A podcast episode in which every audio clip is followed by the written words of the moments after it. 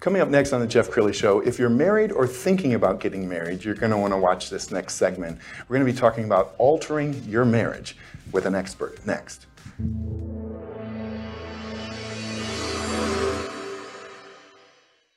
Many are predicting that the worst is yet to come, which is unfortunate, said one person here. Until now, they've enjoyed the reputation of being the nation's icebox. Watched a burglar in his home this morning by webcam. As a journalist of over 25 years, stories are what make my world turn. Reporting live from the Dallas newsroom tonight, Jeff Crilley, Fox 4 News. But in 2008, I took the jump from my familiar life and started a PR firm from my home. We're talking about anyone with a camcorder like the one I'm using becomes a television network. We started slowly growing the company, and we now have over 100 clients, and we've branched into the world of live digital broadcasting. I now own eight different TV studios and have a huge team, and the stories that I now get to share are sometimes the most important of my life. Life has a funny way of coming around full circle. This is The Jeff Crilley Show. Well, you guys have heard the statistic that half of all marriages end in divorce. I am happily married to the love of my life, 22 years now, and uh, I, I, I, see her being my lifelong soulmate. But I know there, there are so many marriages that are in trouble right now. And to talk about that, Eric Wooten with Altared Marriage. Thanks for coming on the show. Jeff, thanks for having me. Appreciate it. Now, first, I want to talk about the name of your organization yeah. because Altered, people think you, but mm-hmm. it's Altered. What does yeah. that mean? Yeah, I, I, just really wanted to kind of take people back to where it started, right? It starts at the altar, and I think a lot of people show up at the altar thinking about what they're going to get, you know, this new spouse and a best friend and all the all the fantastic stuff. Uh, but the altar was typically a place where you came to sacrifice, where you came to give. And so for me, it's just a consistent reminder that uh, that marriage is going to go well if you came to serve, uh, sure. not if you came to get something. Before we get into some tips, I want I want the audience to get to know you better because we've got a couple of pictures of you and your bride. Is, yeah. that, is that college? Uh, yeah, that was college, and and just for those who may not have remembered, the mullet was cool at one point. you yeah. rocked it, man. Yeah. And so, is that you guys today? Yeah, yeah, we're we're looking a little better now. Yeah. All right. One of the things I love about you, Eric, is that you're very honest and transparent, and so part of your ministry is sharing your story. Sure. So. Um, not every second of your marriage has been blissful. No, no, probably probably more not than, than have been. So, yeah, I think we got married young, right out of college, and I, I think part of my passion comes from nobody told me what it was really about. And, you know, I think everybody goes into it. And I, I felt like people kind of had their, their fingers crossed behind their back and were like, oh, you guys will be great. This is going to be fantastic. And uh, we had no idea what we were really getting into. And so we really struggled for probably first 10 years of marriage, uh, just trying to figure out our differences and manage things. And, and uh, again, I think a lot of it was just unrealistic, unhealthy expectations that we thought marriage was supposed to look like, which, which wasn't the reality. Sure. And so we struggled. Yeah. So, and you've written this book, Relation Shots. Yeah. Uh, I want to hear what the shots stand yeah, for. Yeah, the idea was just some, some quick shots on relationships, some, mm-hmm. some topics and ideas that I think are practical that can really help people. And so I have a YouTube channel called Relation shots, and I took 52 of what I felt were the most pertinent ideas and, and put them in a book. So it's a quick three page chapters with some questions for couples, and they can really apply it. Yeah. Sure. I also want to go to your website and scroll down your website because you're a busy man. You've got a lot going on retreats, uh, yeah. uh, coaching. Talk more about uh, what Altared Marriage is all about. Yeah, I just, uh, again, I, I, believe in a couple things. I believe in people getting practical resources that they can actually apply in their relationship. I think a lot of times we're given theory and go, oh, that sounds great, but doesn't work for me. And so I wanted some practical resources. And then I also believe strongly in community. I think every couple needs some other couples around them, which is why the majority of what I do, a membership, classes, retreats, are with a group of couples. And I think there's power in shared story. Sure, and I think uh, Eric is the guy that the media goes to all the time when they need advice. And I saw a nice piece recently on, okay. w, on WFAA. Let's roll it. Okay, we've been talking about this all morning. Trust, if it's broken, can you rebuild it? And now we're bringing in the expert to get some answers on breaking trust. This happens in relationships so often, and it can mm-hmm. be challenging for many couples to get through it.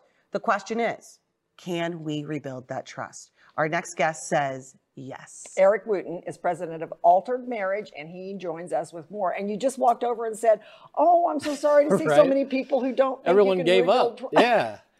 Well, it, you know what? It's tempting to give up because it's it, it's one of the most painful things I think that happens in a relationship. What are the most common reasons you see that people decide to lie to a significant other in the first place? Yeah, I think that, that that's where I was kind of disappointed. I'm like, we've all lied, right? Yeah. I mean, I would think we'd have a little more grace, but no, I think people lie, uh, you know, for acceptance sometimes. People lie to brag. uh, You know, I think the fishing stories, right? People lie to brag or, or look good. I think sometimes people lie to avoid conflict. I think sometimes people lie because they fear losing closeness in a relationship. And then, you know, some people just lie because they're evil. Well, there you go. mean- and ho- hopefully that, Selfish, you know? hopefully that last one doesn't pertain to your relationships at home. Right. All right. So, question: Lies can be building. It can be infidelity. It can be finance. It can be so many different things. In your experience, when folks finally do come in, the lies confronted, can this be an opportunity for growth? Can this be a positive? It's like, oh, we're putting it all all out there. Absolutely, because like you were saying before, I think that they had to do some work. That Right, some and work it's not needs easy. to be done. Yeah, It's not easy at all. So, okay, so you actually have five tips on what people can do to rebuild trust. Go for it. What's the first one? yeah. I think number one is just take full accountability. Mm. If you start blaming other people, blaming circumstances, saying, "Well, I lied," but, um, and here, here's the tough part because I think this maybe goes to your question, Hannah. Sometimes it is not just personal but relational. Now, nobody can make you lie, right? But you can that is a create per- you can create an environment where you don't reward somebody for being honest. Hmm. Right? If every time I'm honest with you, you make me pay, you punish me, you withdraw. Not that you can make me lie, but you can create an environment where I might be motivated to go, listen, if I tell you the truth, you're going to punish me. If I don't, mm, maybe, maybe there's a 50 50 chance I don't. So I'm not saying you can make Yeah. them lie, but you can definitely create an environment where you don't reward honesty. But that's taking accountability across the board here. Sure. So for the liar and for the recipient, which that can be tough. Okay. Next tip. uh, evaluate yourself. And this goes back to why'd you lie? I think if you know if if I'm lying because I need acceptance, maybe I got some self worth stuff I need to work on. Maybe if I lie because I fear losing closeness, do I have some Right. codependency issues? Maybe if I lie to, to look good, you know, I've got some stuff going on inside of me. So evaluate yourself. That was kind of what I was getting at. Is there relationships don't always work out, and it's not. Uh, there's no obligation to love somebody. You know, you may just fall Sure. out of love or whatever. But the lying, that is, you know, that becomes a personal choice. It's like, wait a minute, why did I lie? Why Yeah. didn't I just tell the truth here? You know, Yeah, that's where the work comes in. I think. right? Third tip. uh, commit to unwavering honesty. Listen, Mm. if you're trying to rebuild trust, two weeks later you lie again, we're done, right? We're, we're right back to step one. So I think you've just got to be committed to at all costs. Yeah, but I'm I see be so many women get stuck in the cycle of, okay, I'll believe you one more time. And then one more time becomes two more times. And then, I mean, is there a place where it's, how do you know for a woman Sure, to I like, think- I'm done? Yeah, I think it's a pattern, especially there's obviously a difference between dating and marriage. If you're dating and somebody has a pattern, leave. Well, and also if something is chronic versus Yeah. it is one specific situation, I think you have to yeah. look at it. One thing that you love to do is journal. And so I think Mm-hmm. journaling, if you go back and you look, oh, okay, repeat, repeat, that's when you kind of see. That's really helpful because you can see, you can see a pattern. And it's the pattern that makes, is, is important.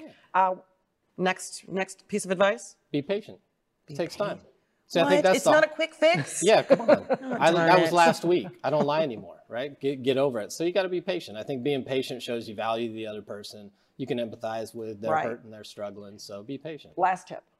Last tip is just stay consistent. Mm. Consistent is key to relationship, right? If, if you are consistent over time, people can trust you again. If you're not, they're going to have a hard Right, time. Right, because it does have to be earned back Absolutely. at that point. It takes time. This has been Unfortunately. fantastic practical advice. Where can people find you if they want to get more information? Yeah, information? altaredmarriage.com or my YouTube channel is Relation Shots. Tons of free stuff on there. oh, fantastic. And the topic is uh, regaining trust, and you were confessing to me that uh, you had some challenges in your marriage Yeah. in which trust was broken. Yeah. Can you share? Yeah, absolutely. We, like I said, we struggled the first 10 years. And, uh, you know, just shy of our 10 year anniversary, my wife shared that she had stepped outside the marriage. And so, you know, that's one of those moments they don't prepare you for, right? And, you- and you have to decide the, the vows I made on the altar, do I want to walk those out? Do, do we want to extend forgiveness and rebuild? And so that was a moment for us to uh, really dig in and, and do the hard work of rebuilding trust. And 29 years in, we're still here. And you share that story from the stage when you talk. Absolutely. Wow. Yeah. And I think that's so powerful because so many people who are in the business of, of counseling um, uh, portray this perfect life. Yeah. And, and um, the fact that you're showing your flaws, I think it makes you and your wife just real. Yeah, yeah, and, and again, I think that's probably been one of my frustrations over the years. Has been, I think the when you look at the church has really over spiritualized relationship and and kind of set people up for failure. And I think uh, clearly the world has over romanticized marriage, and so we've got these two faulty views that people are operating from. And I think back to your stat at the start, that's why you know just under half of couples are not making it. Right, right. Uh, I also urge you to follow Eric on all his social media platforms because he is a prolific uh, content creator. You're always coming up with these great tips. Uh, here's one he made. All right, let's talk acceptance today. Acceptance is a key characteristic in any healthy relationship. Everybody I know desires to be accepted for who they are. In fact, many people actually fear the opposite, which is rejection. And a fear of rejection leads to all kinds of unhealthy behaviors in a relationship. Things like accusation and jealousy and control and manipulation. We want to be accepted for who they are. Your spouse desires to be accepted, not because they cook well, not because you think they're good looking, not because you think they work hard, but simply because of who they are. So today I want you to look for an opportunity to express acceptance towards your spouse, not because of anything they've done, but simply because of who they are. Things like, I love you.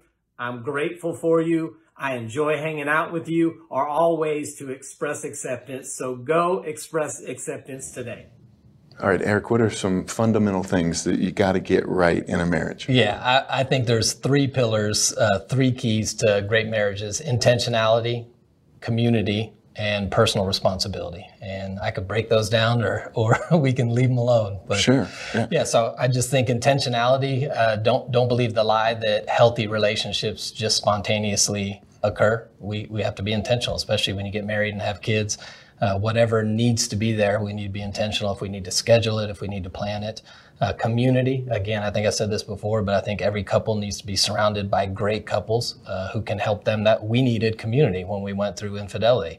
Uh, we wouldn't have made that on our own. And then personal responsibility many times the couples who are not making it it's not the relationship that's the issue it's it's one or both people who have woundedness and, and stuff unhealed trauma from the past that prevent them uh, from having a healthy relationship so we not only have a relational responsibility i think we have a personal responsibility to deal with our stuff Wow, what a great segment. Thank you so much for coming on the show. We're going to end with the uh, website, which is altaredmarriage.com. The great Eric Wooten. Thanks for coming on the show. thank you appreciate it That's it for now. We'll see you next time.